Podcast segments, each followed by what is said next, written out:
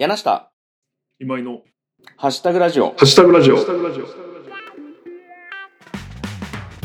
柳下今井のハッシュタグラジオ。この番組は、厚生高越のオーライド代表、カモメブックスの店長、そしてハミングバードブックシェルフのオーナーである。はい、えっと、人生で一番続いてる習慣は、うん、結局読書かな。読書の僕、柳下恭平と、はい、えー、編集とイベントの会社株式会社数代表で、人生で一番続いている習慣は、春にうん、プロ野球選手メーカーを買うこと。今勇気が毎回さまざまなハッシュタグについてのんびり話していく1時間のポッドキャストプログラムです。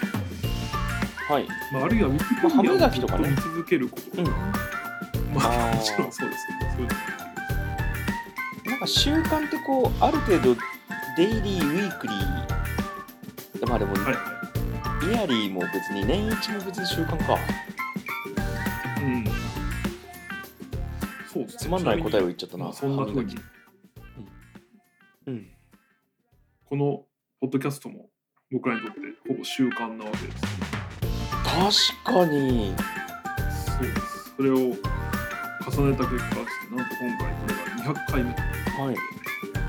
おめでとうございます。ーしれっと200回おめでとうございます。ちょっと拍手したいけど、今、はい僕片手を下がってたわ。はい。こここれあれですね、今2週間に1回だから、はい。あのー、はい。ちょっと更新頻度落ちてるんですね。そう、でも、まあ、2週間に1回にしたのここ5回ぐらいなので、えっ、なるほど、なるほど。と、195週やったとすると、まあ、ほぼ丸4年。うーん、習慣ですね、もね、恐ろしいですね。う。ね。すごいこ。ち亀なら日暮らしが2回出てる。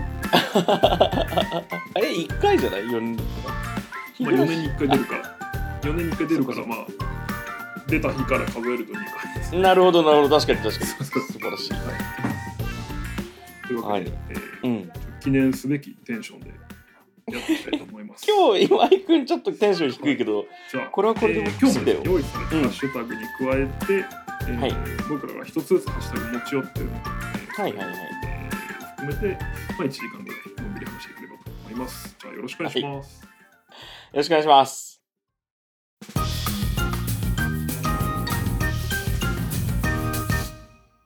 はい、えー今週ですね、僕が選んだハッシュタグは、えーはい好きなことと向いてること、う。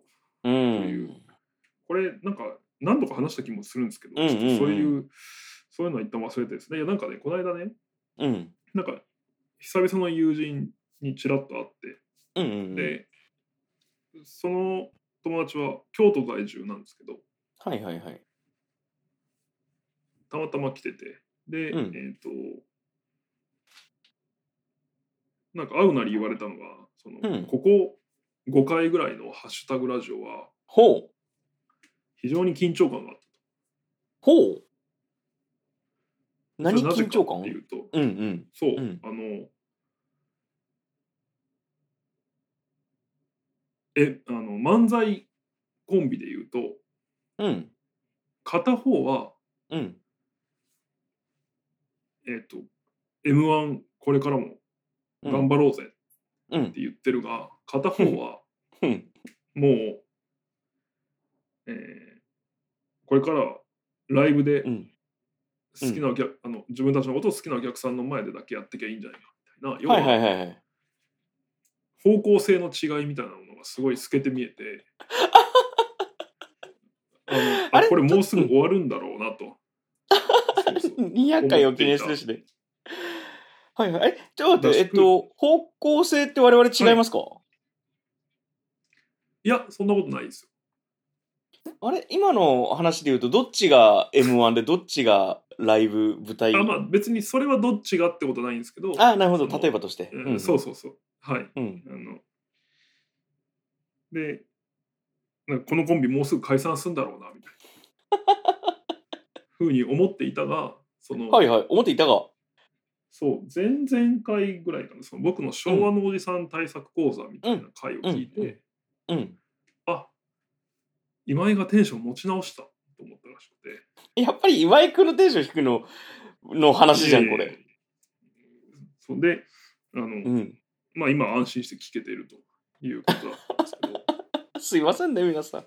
皆さんというか。いえいえであでその時にその彼に言われてうん非常にその、まあ、自分としては示唆的だったというか面白かったのは、うんあのいやあその彼はコピーライターなんですけど。うん、う腕のいいコピーライターなんですけどその、うん、うん。彼が、えーとうん。僕に言ったのがあの久しぶりに会った僕に会うなり言ったのが、やっぱラジオ聞いてて思ったけど、うん。今や物作るのに向いてないね。それ、いろんな人に言われてるよね、今井くん。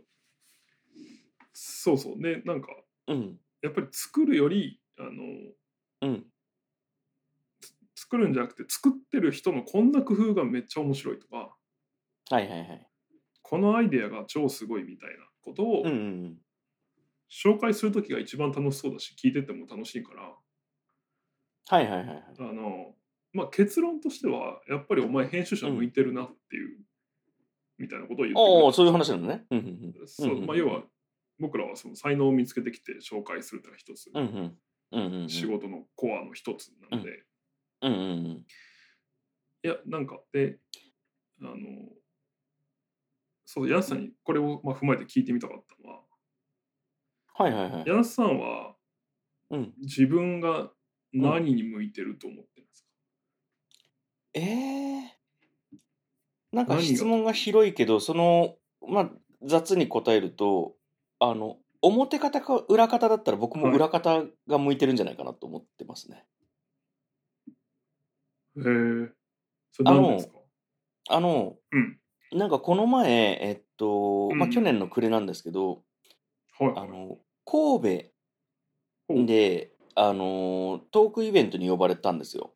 で、まだ緊急事態宣言とかいう感じの第6波っていう感じでもない時で、割とこの隙間の時で、久しぶりのリアルイベントみたいな感じだったんですね。で、はいはいはい。あのーすごい広い会場で、あのーまあ、うん。トークイベントをしたんですよ。呼んでいただラブレターのことでしたっけ？あ、そうそうそうそうそうそうそう、ラブレター、あの、島田彩さんという作家さんと、が、まあ、企画を立ててうんうんう、ん。えっとう、ん。シャープ、あの、ツイッターのシャープのアカウント運営をしてる、あのはいはいはい。ーうん、あの、三まあ、僕の3人で、えっと、うんうんラブレターについて話すっていうイベントです。まあまあまあ、それはちょっとその、その話じゃなくて、で、うん。僕その時にあの聞いてなかったというか僕が失念しただけかもしれないけどあの YouTube で公開されるらしいんですよそれが。で多分間もなく公開。うん。あリアルタイムじゃなくてあのアーカイブとして。で今編集中ってことですね。はいはい。あそうですね。でえっとまああのクローズドなのかオープンなのかでまた話すこととかも変わってくるけれどまあ別にそこはあんまり気にせず、ほぼほぼそのまま流してるんですけれども。うんうんうんあの、まあ、一応チェックをするわけですよ、その動画配信おのーそのアーカイブを。で、1時間うん50分ぐらいあるのかな、結構長いんですけど、まあトークイベントなんで。うんうんそれ僕見てて思ったんですよ、その自分の喋りだったり雰囲気だったりとか。はいはいはいで、あの、僕、喋り別に上手くないんですよ、当たり前ですけど。それ本業じゃないし。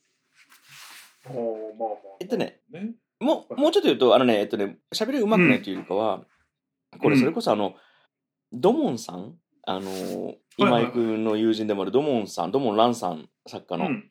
に昔言われたことがあるんだけど、はい。あの、柳下さんってはい。旅慣れてるように見えるけど、旅慣れてるんじゃなくて、はあはあはビビんないだけだねって言われたことがあるのね。ちょっと文脈がいろいろ走るけど、ね。はい。あの、なんか関空かなんかで コロナの前に一回台湾に行くときに、関空って変な落とし穴あるはいじゃん。あのちょっとこっからモノレールに乗って別の ターミナルまで行くみたいなのがあるじゃん。で、僕もドモンさんも、あの、まあ、一緒にコールしたんだけはど、時間がギリギリで、あの、一緒に台湾に行くっていう時に関空で一緒に出たんだけれども、もうんうん。うここ曲がったらターミナルだろうっていうところが、その電車で、もう本当にギリギリだったのよ、うん。その空港の人には申し訳ないけど。うん。で、その電車の中で、僕全然慌ててないから、あの、いや、まあ、焦ってるし、乗り遅れちゃまずいとは思ってるけど、なんか、旅慣れてる風ではあるけど、ただ堂々と焦ってないだけなのね。はいはいはい。で、さっきのそのトークイベント、ごめん話長くて、あのトークイベントを見てて思ったのは、僕トークが慣れてる風なだけで、ビビってないだけで、トークうまくないのよ、その。言ったら、居酒屋の会話をしてるのと、居酒屋の会話をしてるのそのままトークイベントでやってるだけだから、うん楽しい話かもしんないけど、トークイベントの体ではないのね。うん。だから、表方と裏方で分けたときに、なんかこういう人はちゃんと裏方に回った方がいいなって改めて思ったんだよね。そのっなるほど。ていう話。なんかでも向いてることで言うと。はいいやうん。あ、どうぞどうぞ。でも、やすさん、その、もっと出たらいいのにって言われることもありますよね、多分ね。ある。よく呼んでいただく。でも、うんあ、で、変な、あじゃあ、じゃあ、やすさん、え例えば、僕も裏方の方が向いてると思います？うーん、だからそれこそ今回のハッシュタグタグのテーマで言うと、好きなことと向いてることっていう意味では、うん。向いてるとは思うんだけど、好。きなことではなさそうだな、今井君、裏方は。ああ、なるほどね。いや、うん。だから、なんかその辺が面白いなと。僕、やっぱその、マジで呼ばれないんですよ。意外だね。意外だな。なんでだろう？いや、別にだから、わかんないですけど、でも、つまり世間、まあもちろん知名度とかもありますけど、世間的な評価として柳下さんがよっぽど出役に向いてると思われてるわけですよね、現状ね、多分。はいはいはいはい。だから僕、そういう意味では逆かも。えっと、あんまり表に出るの好きじゃないっていう、まあ嫌いではないけど好きではなくて、うん。向いてもいないから、まあそういう意味ではやっぱりあんまりトークイベントとか出ない方がいいんだろうなって今回思ったんだけど、うんうん、今井君はあの好きが嫌いが出たら好きでしょ、その人前で話すのとか。まあこのラジオもそうだし。ラジオはちょっと違うか。あ、そうです。僕は、うん。まあそうですね。なんか、うん、なんか目の前の人を喜ばすみたいなことが。え、今井君僕のこと喜ばしてくれてないじゃん、いつも。ああ、目の前の第三者かな。ああそれはめちゃくちゃわかる。それは今井君 もちろん皆さんももてなしたいですけど、その、だから、お客さんの前で生で喋るとかは割と好きうん。なんですけど。そうそう、うんうんなんか、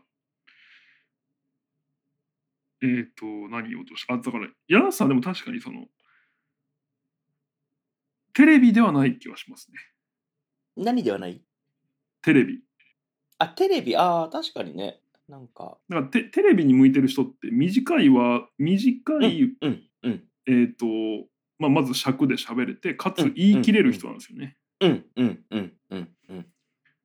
まさにまさに。僕うんそう僕とか本当ダメっつうかそのなんかテレビに本当向いたいなと思うのは言い切らないんで何事においても、はいはいはいはい。まあ、だからやっぱそのいわゆる関西弁でいうとこの知らんけどをつける人はダメなんですよテレビなるほど。なるほど、なるほど。面白い。うんとかあるいはなんかまあまあいろんなパターンありますけどねとか、まあ、それぞれ事情がありますしねとかって言っちゃダメテレビはね確かにね、なんか、ノンリニアというか、あの、一うん直線で短いのがやっぱり大事だよね。こういうトークイベントもそうだし、編集しやすいから。うんでもなんかノンリニアであっちこっち行って、うんう B んがあって、A があって、うん B ダッシュを話すみたいな、さっきの構文みたいなのは、やっぱあんまり良くないよね。その、相づつもしにくいし。うん。うんだしまあラジオうん。あ、どうぞどうぞ。あいやなんか僕はそっちの方が好きなんですけどまあ聞いてて気持ちいいのは言い切られた方ですよね。確かに。うん、あれ、あの、じゃあ今回のトークテーマというか、あの、ハッシュタグはやっぱり好きなことと向いてることなのね。その、今井くそうそうそんが、その、友達のコピーライターさんに、えーっと、うん方向性の違いによる解散の話とかは別にしなくていいんだよね。あそうそうそっちじゃなくてそうそう。まあそそれはどっちかというと近況として話したんですけど あのいやなんだろうなちょっとハッシュタグ間違えたかな？要は僕そのいや、間違えてないよ。面白い。最近うん。ああ最近なんかうん。そういうそのお前は A じゃない B だって言われてうん。うん。で、いや、映画したかったのにって思う場面もあるわけです。例えばその物を作るの向いてないとかはそうで、うん。うん。うん。なんか作りたいなと思っ、まあ、別に今でも思ってますけど。なんかうん。うん。えっ、とでもなんかそれを割と許容できるようになってきたというか、ああ、そういう意見もあるよねっていうことでってことね。そうそうそうそうそう。だ大学生の時とかに言われてたらなんか時短だ踏んで切れてたと思うんですけど、やめてよ。え、でも、この、まさに好きなことと向いてることの話うんじゃないの？あの、お前は物作るのに向いてないなと、お前は物作るの好きだよなは同時に存在するもんね。そうですね。それはあのそうそう。それぞれはんあのなんだろう。共存しますよね。なんかさ、僕でもすごいシンプルにリソースの問題な気もしてて、あの、うんうん。今井くんってシングルタスクであればあるほど多分パフォーマンス高くなるような気がするから、これ別になんか、ああでも。あの、集中力、今井くん的はい。集中力ってあるじゃん、なんか、あの、気が、気もそぞろな感じ。はいはいはい。た、ただ、それって、なんか単純に今井くんが忙しいのが原因な気が僕してて、最近。なんかあの、リモートの会議とかが詰まってきたりとかすると、はい。あの、はいはいはいこの前珍しく15分とか30分とか1時間がもう入り組んでびっしりな時があったのね。で、ああ、はいはいはいはいはい。あの、あ、これ、僕結構自分で集中力はある方だし、コントロールする方なんだけど、割とうん。集中力が途中で切れてるの自分で自覚したのよ。リモートの時に。おおはいはいはいはい。あの、うんこれ 悪口じゃなくて、あ、今井くんってこういう状態なのかもってその時ちょっと思って、なんかその、自分で喋ってて、あの、例えばラジオのこの番組収録してる時も、うん今井くん今日ちょっとなんかノリが悪いねみたいな時言ってる時って、はいはいはいはい。これね、ノリが悪いんじゃなくて、前後詰まってんじゃないかなって最近思うようになったのね。あなるほどね。うん。心配事があるとか。心配事があるとか、あ、あれ、まあそうだね、心配事もだし、なんとなく次の予定どうだったかなが、あと4つある時とああ、はい。1つもない時で多分、はいはい。単純に今井君の集中力の感じになったね。俺、やけど集中力って言うとちょっとなんか決めつけだけど。そうなんか、だから、向いてるっていうのわは、あの、あ、ごめんね、クリエイティブに向いてる状態っていうのは多分あるのよ、今井君も。でもそれは、ああ、でも確かにね。そうですね。今井君がこれだけやってればいい状態になってる時は、好うん。きだし向いてるんなんじゃないかな。うん。ああ。いや、そうですね。ありがとうございます。あの、それは僕も別になんか、自分の中で相対的にそっちの方が、の時の方がこう、調子がいいみたいなことで言うと、おっしゃる通りで、うんあの、えー例えば僕がその人生で有数のこの、なんつうか、うん。えー実力以上の力を発揮したタイミング。うん。ていうのは例えばその大学4年生の時に音楽イベントやってた時とかはそうなんですよ。うん、うん、うん。その今振り返ってもまあよくやったなと思うし、そのうん、うん、うん。その時の僕に今会ってもお前すごいなって言うと思うんですよ。ああ。で、もそれ、そうそう。多分ねそれはまた来るよそれしかやってなかったんですよね、その時。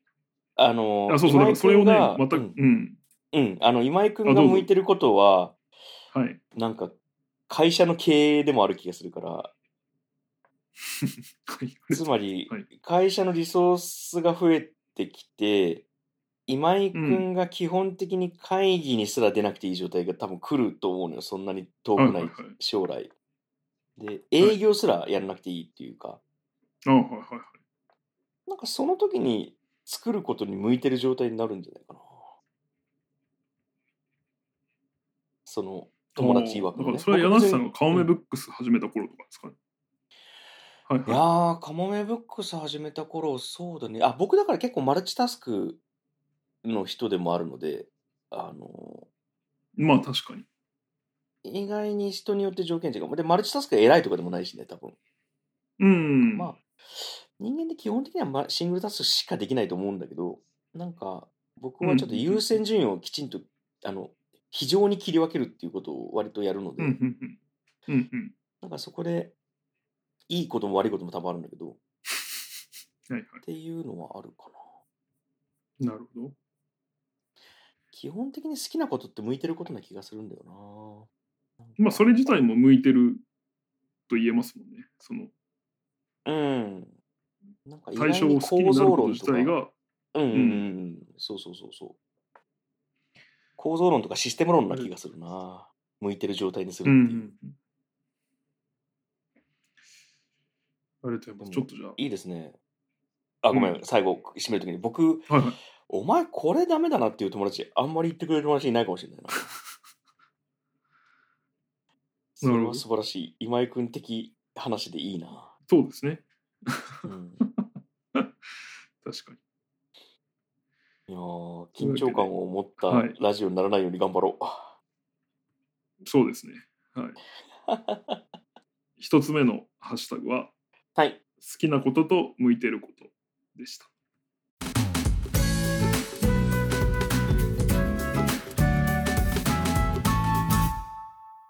二つ目のハッシュタグは、はい。これ柳下さんセレクトですが、模様替えです。模様替え。あのーはい。ご存知の通り、家にずっといる生活になりつつあってですね、うんうんうん、今、世の中的に。うん。あのー家の本棚の整理もしたくて、はい。い土曜日丸一日使ってかな？あのー、う部屋の模様替えをしたんですっていう話ですね。あ、でもなんか僕、今日柳下さんの背景見てて、うん。そこに本棚あったっけって思いました。あ、そうそうそうそう、割とね、あの、レイアウトをガサッと変えて、はいはい。ソファーとか、あの、本棚とか、台所のダイニングの位置とかを割と大胆に変えたので、はい。今非常に空間が広くなって快適ですね。うーん。なんまだかそれは、と言いながら、うん。はいはい。あ、つまり前のレイアウトには課題を感じてたんです。いや、前のレイアウトは前のレイアウトで、あのーえっと、生活空間と、まあ、寝室とか収納とかいうものと、作業空間を分けるっていう意味では非常に効果的だったんだけど、ほうほうほう。今はまあちょっとそれを混ぜたことによって空間がうーん。重なって広くなったっていう。まあ、どっちも、まあね、広いワンルームですもんね、柳下さんの。そうそうそうそうそう、変形、細長ワンルームですね。うんうん。うん。なので、そうそうそう。で、あの、本棚の整理まだ実は途中で、あの。一回ガサーって全部、その机とか床に本を出して、はい。今、あの、まとめ直しているんですけれども、うんうんうん。なんか本棚の整理って本当に楽しいなっていうことをつくああ、わかります。ね。なんか、その、適度に頭を使いながら手を動かす。で、うん終わりが見えていたりとか、あと、んその、完成していく様が目に見えてわかる。うん進んでいる様が。とか、なんかいろいろ含めて、すごい楽しい作業ですよね。ね。なんか、そうそう、すごいわかる。そう。だとなんか、やっぱり、その頭を使うというかもう、答えが正解がないので、全部正解だし、だからなんか、仕事に使うものとか、なんかはいそういうものをどこにまとめようかなとか、うん。まあ、ちょっと重い辞書は下の方に置きたいけど、上に置いてもいいなとか、なんかそういうことをはいはい。うん、動線考えながらやるのが本当に楽しくて。あと、うん、模様替えってなんか適度にやるのは引っ越しと同じぐらい楽しいなっていうことにえー気づ、き始めて。まあ確かにそうかも。あんまりやったことないな。なんか、あの、割と大胆に模様替えするのってすごい楽しいな。うん。模様替えってなんで、うんなんで模様替えって言うんでしょうね。えー、空模様とかの模様なのかね。あ模様って言葉自体にそのデザイン以外の意味があるってことか。はいはい。うん、様替えなんじゃない？あーなんか、うん。なんだろう、配置替えとかって名前で呼ばれてる方が意味としては捉えやすいですよね。でもまあ、模様替えでもなんか意味は、あの、色模様が、色模様というと模様になっちゃうか。あの、様変わりしたねみたいな。配置はほら、もうちょっと無機質じゃん、なんか。そうですね。レイアウトチェンジ。まあ、レイアウトチェンジ意味同じだけどね。いや、なんか図らずも僕も、うんうんあ、どうぞ。模様替えしたの？あなんですか？あいやいや あのうん。はいはいどうぞどうぞ。ごめんごめん、わちゃわちゃしちゃった。実質に うん。実質に家具が増えたんですよね。うんうんうんうんなんか一人用のソファーっていうのを買いまして、本読むように。うん。うんうんうん。なんかずっとね、学生の時からずっと欲しかったうん。ソファー、あ、メーカーのやつを買えたんですよ。うんうんうん。なんかそれはちょっとね、割と嬉しいっていうか、あこれはなんかなんかあんまり僕物を買った時にそういうこと思わないんですけど、これは長く大事に使おうと思うものを、ああ、それはいいな。そう。僕も今使ってるソファーは20代の前半とか、うん安いソファーなんだけど、えーなんかカラフルで色が気に入ってて、なんだかんだ、足が1本取れてて今、ジャンプ4冊で代わりに使ってるぐらいボロボロなんだけど、ボロボロとか、座面は綺麗なんだけど、ガタは来てて、でも気に入ってずっと使ってるな。あれですっけ？前、えっ、と、カオメブックスの2階にあったやつ。あったかもしんない。あったかも。なんか、そうですね、一時期柳下さんの画材あそこに結構ありましたよね。あ、そうそうそう、あの、撮影のために一回流してたな、そういえば。うんうん。うんうんうん。そうそうそう。いや、でね、あの、その、ちっはい。ちゃな一人用ソファーも大事なんだけど、なんはいかその、模様替えをめちゃくちゃ心から楽しむコツは、うん。家具を増やしすぎないことな気もしてて、ああ、まあ、そうですよね。余白がないとできないですもんね。そうそうそうそう。だからなんか、絨毯とかラグみたいなものは、うん。なんか何枚買ってもいいなと思うんだけど、うんうんなんかうん。これ以上家具を増やさないようにしようかなともちょっと模様替えが楽しすぎて、今回思ったうな。んその、なんですか、模様替えによって生活が変わるのが楽しいんですか？生活が変わるのが楽しいし、うん。なんか単純に景色が変わるのが楽しい。あの、うん。台所からズバで奥まで見れたりとか、はいはい。でお客さん呼んだりとかした時に、打ち合わせテーブルをパッとでかく出せるようになったとか、うんうんうん。なんかそういう、こう、バージョンアップした感じがするっていうのと、なんかバリエーションチェンジした感じがするっていうのが、うん両方ちょっとワクワクしてる今。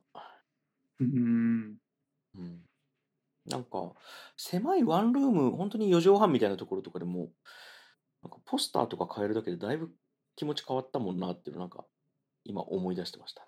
うんうんうんうんうん、模様替え楽しい。今井くん模様替えもあんましないんだ。なんかちょっと意外。しないですね。なんか、まあ、それこそす狭かった、まあ、今までの家がとても狭かったというのがあるかもしれうなんいですね。うんその、なんだろう。テトリスで言うと、詰まってたら動かせないですもんね。まあ面積はいりますよね。うちもそんな広いわけじゃないけど。はい。そんなことを話したかった。あと模様替えによっていろんな細かいものがずーっとなくしてたアップルペンシルが出てきたりとか、そういうのもよかった。ああ、確かにそれはあるな。そうですよね。うん。引っ越しの時絶対、うん。これここにあったかっていうもの一つありますからね。あ、そうそうそうそう。それのなんか棚卸しみたいなのもできて、うんうんうん。iPhone のケーブルが余計に1個出てきて、あ、よかった、はいはいこれで2つ使えるとかそういうのもあったりとか。はいはいはい、ありますね。うん。で、なんか本当に棚卸しだな。あの、カメラとか照明とかそういう機材がある程度量が見えてきたから、ここにまとめておこうみたいなのとか。はいはいはいはい。確かに。そういうあとまあもう、てうん、これもう3年使ってないな、みたいなものとかもね、はっきりしますもんね。そうそうそうそう。なんか途中でから Kindle で買い始めちゃった本誰かにあげようかなとか、なんかそういうああ、ね確かに。はいはい。うん。いっぱい本棚の整理はやっぱり大事だな。あと、あの、壁をめちゃくちゃ開けたので本棚を移動して、ほう。あのー壁にプロジェクターですごいでかい画面で映画が見れるようになって、それもちょっと嬉しい。トラさん見ちゃった。あの、打ちっぱなしのとこで？あ、そうそうそうそう。へー色はそんなに良くないんだけど、はいはいはい全然これで十分というか。なる男は辛いを全部見たい。またうん。また、じゃあ、ぜひ、お邪魔します。あ、ぜひぜひ、あの、はいそれこそ今井くん家に、前の家もコロナ中だったのもあって、行けてないから遊びに行きたいな。そっか。ぜひ、遊びに来てください。ね、新しい家も。はい。期待。はい。わかりました。というわけで、えー、3つ目のハッシュタグ、あ、違う、2つ目のハッシュタグは、はい。模様替えでした。模様替えでした。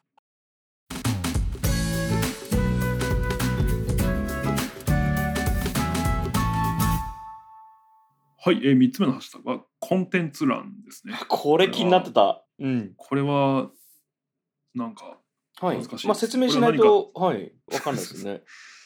いや、僕が1月からかな、年明けから、ハッシュタはいはグコンテンツ欄っていうハッシュタグで、その、ツイッターで。自分が見たものとかをまとめていまして、うんうん。もうなんだろう、これは自分の記録用であり、あとその、うんまあもちろん、いいものは紹介したいっていうのと、うんうん。あとはななんだろうな、いいものの紹介みたいなことは昔からやってたんだけど、まあそれがまとまってる方が自分としては分かりやすいので、はいはいはいはい。えーで、それをまとめるときになんか、ハッシュタグ、うん。今井コンテンツとかするのすげえ恥ずかしかったんで、うん。まあテレビ欄みたいなもんだなと思って、コンテンツ欄という。なるほどなるほど。ラテ欄の欄なんですね、これは。そうそうそうそう。で、まあ意外とこれ使ってる人が誰もいなかったんで、現状。うんうん。あの、僕だけが今使っているハッシュタグになってます。はい。いやー、で平家物語いいよね。今。あ、見ました？あのね、全部見てないですけど、すごいよかった。こ今、れもコンテンツなんで。うん、そうそう。そうそう、3まとめてる話ぐらいまで。あの、うんうんうんアニメ、アニメですね。うん。そう、これは、あの、聞いてくださってる方に分かるように言うと、あの、うんまあ、あいわゆるあの平家物語ですね。祇園少女の鐘の声から始まるはい平家物語を、えー全11話かな？の、うん。え1話あたり20分ちょいのアニメにしたものっていうのが、今、フジテレビ系でテレビ放送されていて、で、それが、えー放送直後からネットフリックスやアマゾンプライムにもアップされていて、今この収録タイミングでは、えー3話まで上がってるかな。で、うん。うん。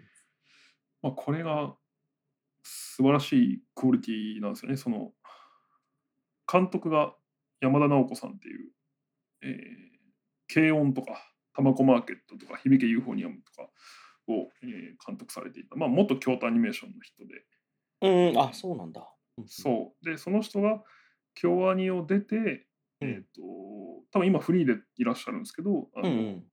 サイエンスサルっていう湯浅正明さんがし所属してるうんうん。アニメスタジオと組んで作っているもの。えー、高野文子さん関係あるんですか、これ？あ、高野美子さんはキャラクターデザインだけですね。キャラクターデザインなんだ。なるほど。そう、でもあ、確か言われてみると。アニメ、うんそう、アニメのキャラクターデザインするのは多分初めてかな。そうかも、確かに。えー、あ、ごめんなさい。まあ、コンテンツ欄を今、今井くんのツイッターのコンテンツ欄をクリックしたら、ちょっと、あ、見てますはい、あのー出てきたので、おっと思って、あと、はい90はい空論上とか、あ、そうそう。なるほどね。いろいろ。あ、これを今年から始めたんですね。そうですね。なんか、まあ仕事からその最近何面白かったとか聞かれることも多くてですね。そのうん、うん、うん。まあ、そういう時に自分のそれ見てればとりあえずわかるしとか、うん、うん、うんうん。なんか、そう言わない、まあ別にね、誰の迷惑にもならなければ、基本的に、あの、良くなかったものは僕書かないんで、うん、うん。基本的に褒めることしかないから、うんそういう意味ではまあもしね、当人が見てくれたらうん、嬉しいだろうし、うん、うん、うん。と思ってやってるんですけど、やってるんちなみに、はいうんあ、どうぞどうぞ、ごめんごめん。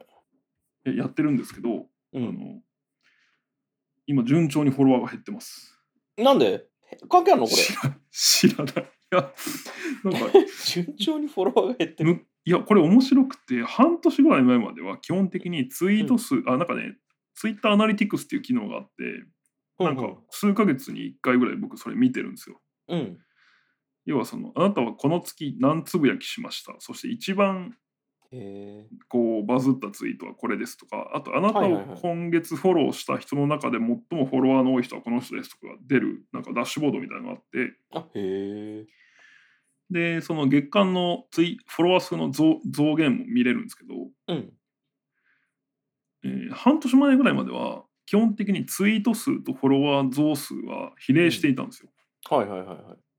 だからなんか月に30しかつぶやかないとフォロワーが45人しか増えないけど、うん。うん。うんと200つぶやくと100人増えるみたいうん。うん。うん。うん。な、例えば感じがあったしかも結構その指数関数的に増える感じがあったかな。まあ指数関数までいかない。なんかでも基まあ。本的にはそうつぶやき数の何乗み、うんうんみたいな感じで増えてったんですけど、うんうんうん。その最近ね その反比例とまではいかないけど全然それが相関しなくなったんですよね。でも、あの、で僕はこれについてその特別過激なツイートをしてるとかってわけでもないので、あのまあま世の中のツイッターの熱量が落ちてんじゃないかっていう、まあ、あー教師になるほど仮説を立てているんですけど。まあ、まずその、標本が少ないというか、まだ1ヶ月もた、1ヶ月ぐらいしか経ってないのと、はいはい。あと、それ以外のツイートをすればいいんじゃないの？あいやもちろんそうなんですよ。あのえっとねごめんなさい。コンテンツ欄をつぶやき始めてから減ってるみたいな感じになりましたけどそれ以前から普通につぶやいてても減ってるんですよね、なるほど、なるほど、なるほど。そうそうそう。この半年間全然相関しないっていう、その比比例しないってことです。なんかあの、でも僕今、自分のツイッターアカウントは、もう前の iPhone がなくなってから、一回入れなくなったっていうのもあるんだけど、はいはいはい基本的に仕事としてこう、炎上に関するものだけをフォローしたりする、フォローはしてないけど、するっていうアカウントにしてるから、はいはい。あんまりフォロワー数とかを正直気にしてないんですが、うんうんうん。なんか最近こ、まあ、こまさにここ半年ぐらいのツイッターのタイムラインって、なんかちょっとはい。疲れてるというか、うんうんうん。すさん、すさんでるとちょっと言葉が悪すぎるけど、っていう感じはするなうんうんうんニュースがニュースとして機能してないというか。あとまあそのなんかやっぱり非常にリスキーなものになったのでああ、それはそうかもあのねな まあ言いたいことわかりますよ。すごくわかる。そうそうそうハッピーなことがなかなかハッピーだけで機能してる感じがするんだよなまあまあまあ。あ、ね、ちなみにさ、あの、このコンテンツ欄って、今は誰も使ってないじゃないですか。はいで、あの、これを誰かがちらっとつぶやいたりすると、嫌だなーっていう気持ちになるんですか、まあ、嫌だなっていう言葉が悪いけど。全然ないですじゃあ、例えば僕が何かいいものをあげて、コンテンツ欄っていうのをつけたら、それはそれでいい？もちろんなるほど。共有財産なんですね、ハッシュタグというのは。そんなハッシュタグに僕所有欲はな いやいや、あの、自分のぼ防備録として、備忘録としてこれを使ってるわけだから、ああノイズが増えちゃうってことになるのかなと思って。それに関してはあの、うん。確かに一理あるんですけどでも、うん。まあツイッター上でその自分のつぶやきだけにするみたいなことは容易にできるのでああ、そっか。なるほどね。そうそう別うに僕の目的が侵されることはないですね。なるほど。はい、いや、コンテンツ欄、これからも楽しみにしてます。そうですね。なんか、あ今井君ってそんなにつぶやいてるんだね、月に。あー、ちょっと今月の数字とか見ましょうか、せっかくなんで。うん。えっとね、あ、そうだ、ちょうどね、じゃあ1月の記録を見るとですね、うんうん。うんと1月は、おこれ面白いですよ。えツイート数63。うん。えー新しいフォ2ロー。うん。そうですね。新しいフォロワー数マイナス14。それ離脱した方はどんな方かっていうのは分かるの？わかんないですね。でそれ分かんないよね、からね。去年12月、ツイート数61。うん。新しいフォロワー3。うん。えー一番増えてた時期ってどんな時期あーえっとね、まあなんか、あ、そのなんかこういうの増えんだなって思ったのはね、うん。まあ毎回増えるんですけど、あと求人出すと増えますね。ああ、あのなるほどね。そう。そう、正社員募集っていうのをやったのが、うん。えー一昨年の12月、うんうんうん。その時はツイート120、まあ結構盛んにやってましたけど、うんうんで新しいフォロワー450うん。うん。とか、うん。あとまあその、こんな分析しても知らないんだけど、うん。えっ、と、大事大事。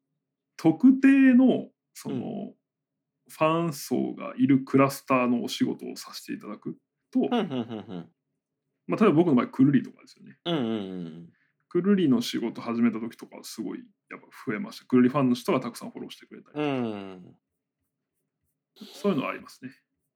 今井君の今のフォロワー数が6200人ぐらい。はい。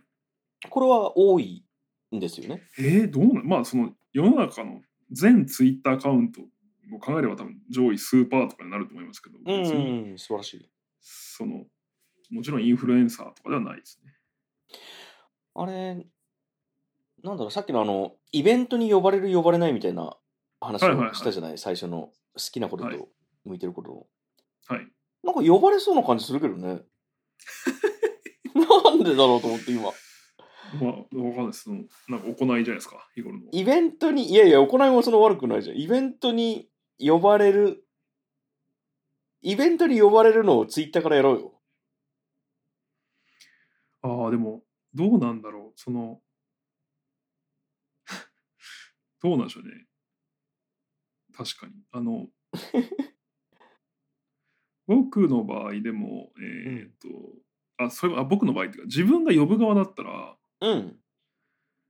えーっと、基本的に僕、トークイベントとかに人呼ぶときって、うん。その人が話してる姿確認したいんですよ。はいはいはいはい。会ったことない人の場合。うんうんうん。だからどんなに面白いつぶやきされていてもお話しされた時面白いかって分からなかったり逆もまたしかりなので。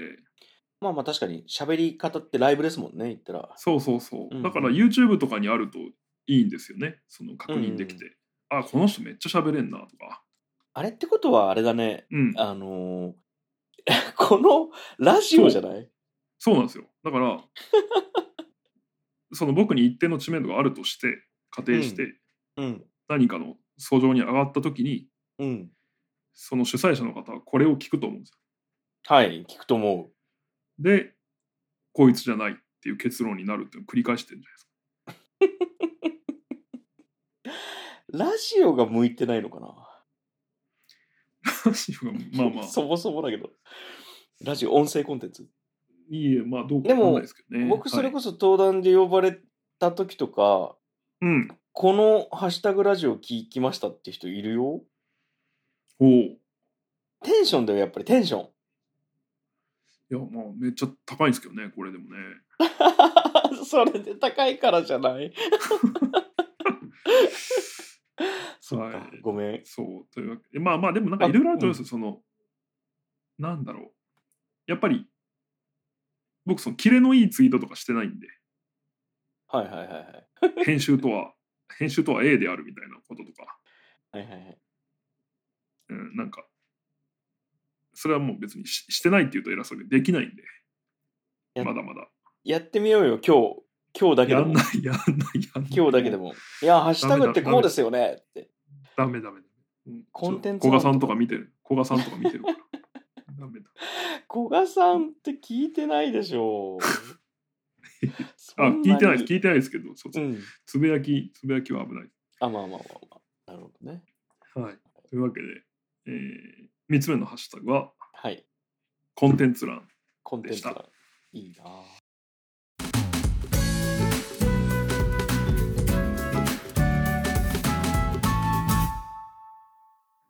はい。えっ、と、4つ目はですね、はい。なんで笑ってんの？ポケモンっていう、これまあ、あのポケモン。そう。これ、なんでかって今、柳瀬さん、ポケモンうん。が盛り上がってるのご存知ですか、あ、それね、知らないです。おうええっと、と、あ、はいいやいや、あの、えっと、なんか、タイムラインにちょっと出るなとか、はい。なんか何かとプロモーションに使われてるのかなみたいなのは、ちらっとなんとなくわかるんだけど、あ、そうです。まあ、要は、えっ、と、新作が出たんですね。ポケモンの新作って何？ゲーム？ゲームです、ゲームです。うん。何でですか？それがその、うん。色とかなの？えあ、そう、ずっとまあ、その、赤、緑から始まって、はい。こう、なんか、対となる概念で同じあなんか2本同時発売されるっていうのが、まあうんポケモンシリーズの常なんですね。赤うんうんうん緑とか金うん銀とか、うんううんん。とまあ過去にはルビーサファイアとか、うんうんえまあ最新作だとソードシールドっていうのがあったんですけど、へえうん。で、えー、となぜ2つに分かれるかっていうとその、うんそ例えば赤と緑だったら赤でしか取れないポケモン緑でしか取れないポケモンっていうのがいて、うんうんうんうんそれをこう交換してねっていうことなんですよね。まあ、ある種不完全なソフトを2つう売っんうんて、うん。コミュニケーションを生むための仕組みとしてうんうんうん。2本同時に出るっていうのがまあ常なんですけど、うんうんえー、とうんそれがそのなんていうんですかねナンバリングタイトルって言われるまあメインシリーズですね。うんうんうんでそれに対してまあだから「スター・ウォーズ」でいうとこのハンソロみたいなものが最近出まして、うんうんうん。それがポケットうんモンスター・レジェンズうん。という、うん。まあ、完全新作でうんうん「アルセウス」っていう、まあ、タイトルなんですけどうん。これがそのまあねうん。なんて言うんだろう。あすごいいいレビューがあるんで、うん。あのちょっとそれ読み上げたいんですけどすごい端的に表したはいはいはい。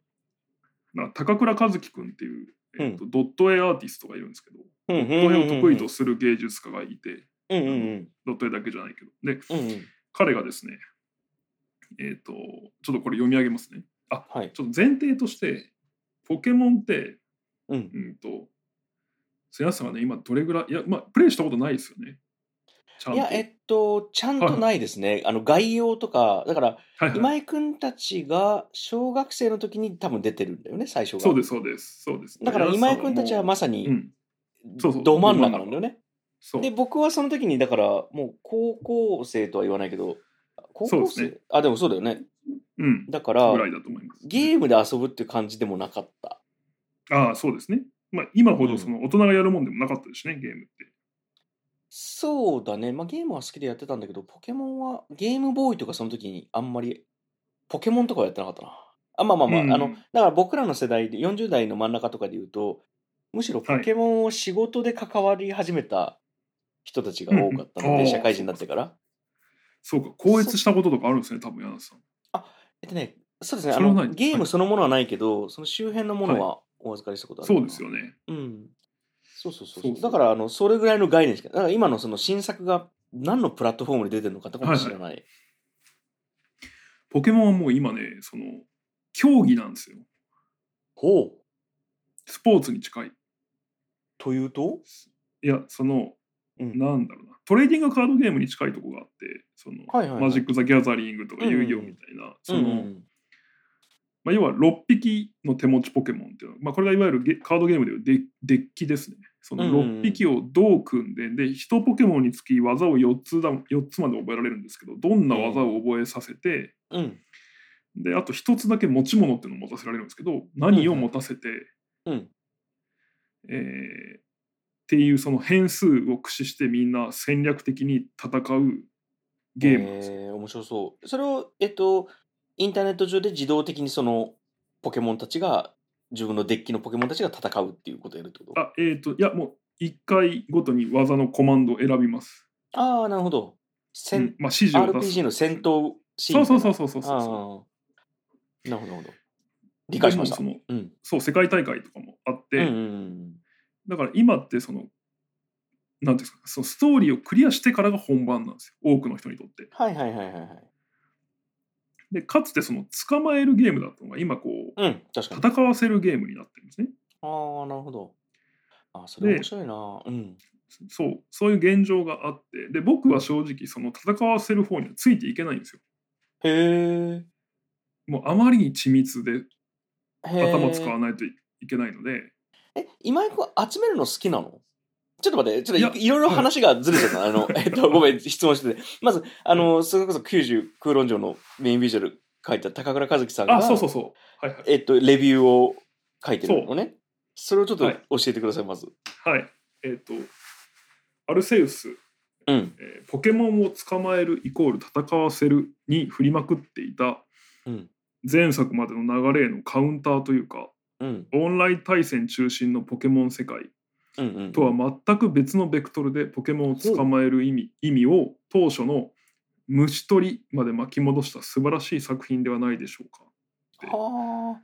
高倉君が言っていて、うん、面白い。あのね、さっき話聞いてて面白いなと思ったのが、はい。あの、小学生とかってやっぱ時間があるから、あの、うんうんうんコレクションっていう時間を使ってそれを交換したりとかコンプリートするっていう喜びのところから、うんうん戦うのももちろんコレクションの意味もあるけど、うん。うんあの、言ったら頭使えばなんとかなるみたいなところもあるから、より短時間で楽しめるソーシャルゲームっぽく進化してきたのかなって思って、面白いって思ったら、もう一回その原点回帰をしてるってこと、あ、そうです、そうです。あの、うん、うん、えっ、と、アルセウスはだからいろいろ、あ、今と全然違って、うん、えーこれもね、ややこしいんですけど、ポケモンって、その、うん。まあ、ドラクエみたいな感じなんですよ、画面としては。はい。手前に自分の手持ちポケモンがいて、向こう側にその野生のポケモンと呼ばれる、まあうん、そのエンカウントする普通の敵としてのポケモンですね。で自分の例えばピカチュウを使ってその道に出てきた、えー例えばピッピっていうポケモンをこう、うん。ヒットポイント減らすことで弱らせて。弱らせた時にその横にいるトレーナーがボールを投げることで捕まえるっていう、まあ。仕組みなんですよ。だから戦うの前提なんですけどうんうんうん。今回のアルセウスっていうのはいきなりボール投げられるんですよね。ほうほうほう。すると？すると、まあ、もちろん弱らせないと捕まえられないやつもいるんうんですけど、うん。えっ、とただその見かけたポケモンに遠くから気づかれないようにボールを投げるうん。っていうことで、うんえっ、と捕獲ができるっていうのが非常にそのやっぱり虫取りっぽくてなるほどね。え、あその遠くから投げるっていうのは、なんかロールペンゲームのゲーム画面みたいになってるってこと？あそうえっ、とねいやもうアクションに近いですねはあ、なるほど。あの TPS みたいなそれこそ、えーとはいはいはいあれみたいなスプラトゥーンみたいな感じで投げる、はいはいはい、はい。し視点としてはスプラトゥーンみたいなその自分も見えてて。遠くにそうそうそう。で、なんかこれがすごい面白いなと思うのは、なんかこの話、もしかしたらこのラジオで前もしたかもしれないですけど、えっと、僕、ポケモンを作った田尻聡というクリエイターをすごい尊敬してるんですけど、うんうんうん。田尻さんが、その、えっと、今、市販されている本でいうと、田尻聡ポケモンを作った男っていう小学館学習漫画があってですね、僕買いましたよ、今井君から。あ、本当ですか？そうそう。うんその中でも言及されてるんですけど、やっぱり、うん彼はゲームを動詞で捉えているっていううんうんうん。話があって、うんえーと例えばマリオはジャンプするゲームであるうんうんうんうん。とか、えー、とテトリスはまあ積むゲームであるとうんうんうん。っていうのがある中でポケモンは、えー、とそれまでなかった交換するゲームだったっ。ていうのがあるんですけどでも、もう今って交換って戦う目的になってたんですようんうんうんうん。ここ数年てかもううんここ20年のポケモンかな。うんうん。でそれを改めてこう捕まえるっていうところになるほど。回帰させたというか、はいはいはい、てかまあずずらしたうんうんうん。っていうのが、えーアルセウスというその最新作なのではないかという、えー話を、まあ、高倉君が言ってるだけで僕はまだ15分ぐらいしかプレイしてないんでまだ何も分かってないんですけど。語るね、15分で。そうそうそう。そうか、だから新しい概念のゲームっていうのは新しい動詞なんですね、きっと。そうそうそうそうそう。だからあれですよね。えっ、とまああえて僕らの世代と言わせてもらう矢田さんと僕とか多分それを経験してるのは、えーと「かまいたちの夜」とかは読むゲームでしたよねなるほど。懐かしい。あの、うんうんサウンドノベルとかそうはいだし、はいはい。街とかね。そうそうそううん。あと何があるだろなんかその、あの、話を聞いてて思ったのが、う。うん。あの、複合動詞はい例えば、はえっと、テトリスってうん落とすゲームでもあるけど、い。うん。落として消すゲームでもありますよね、きっと。あ、そうですね。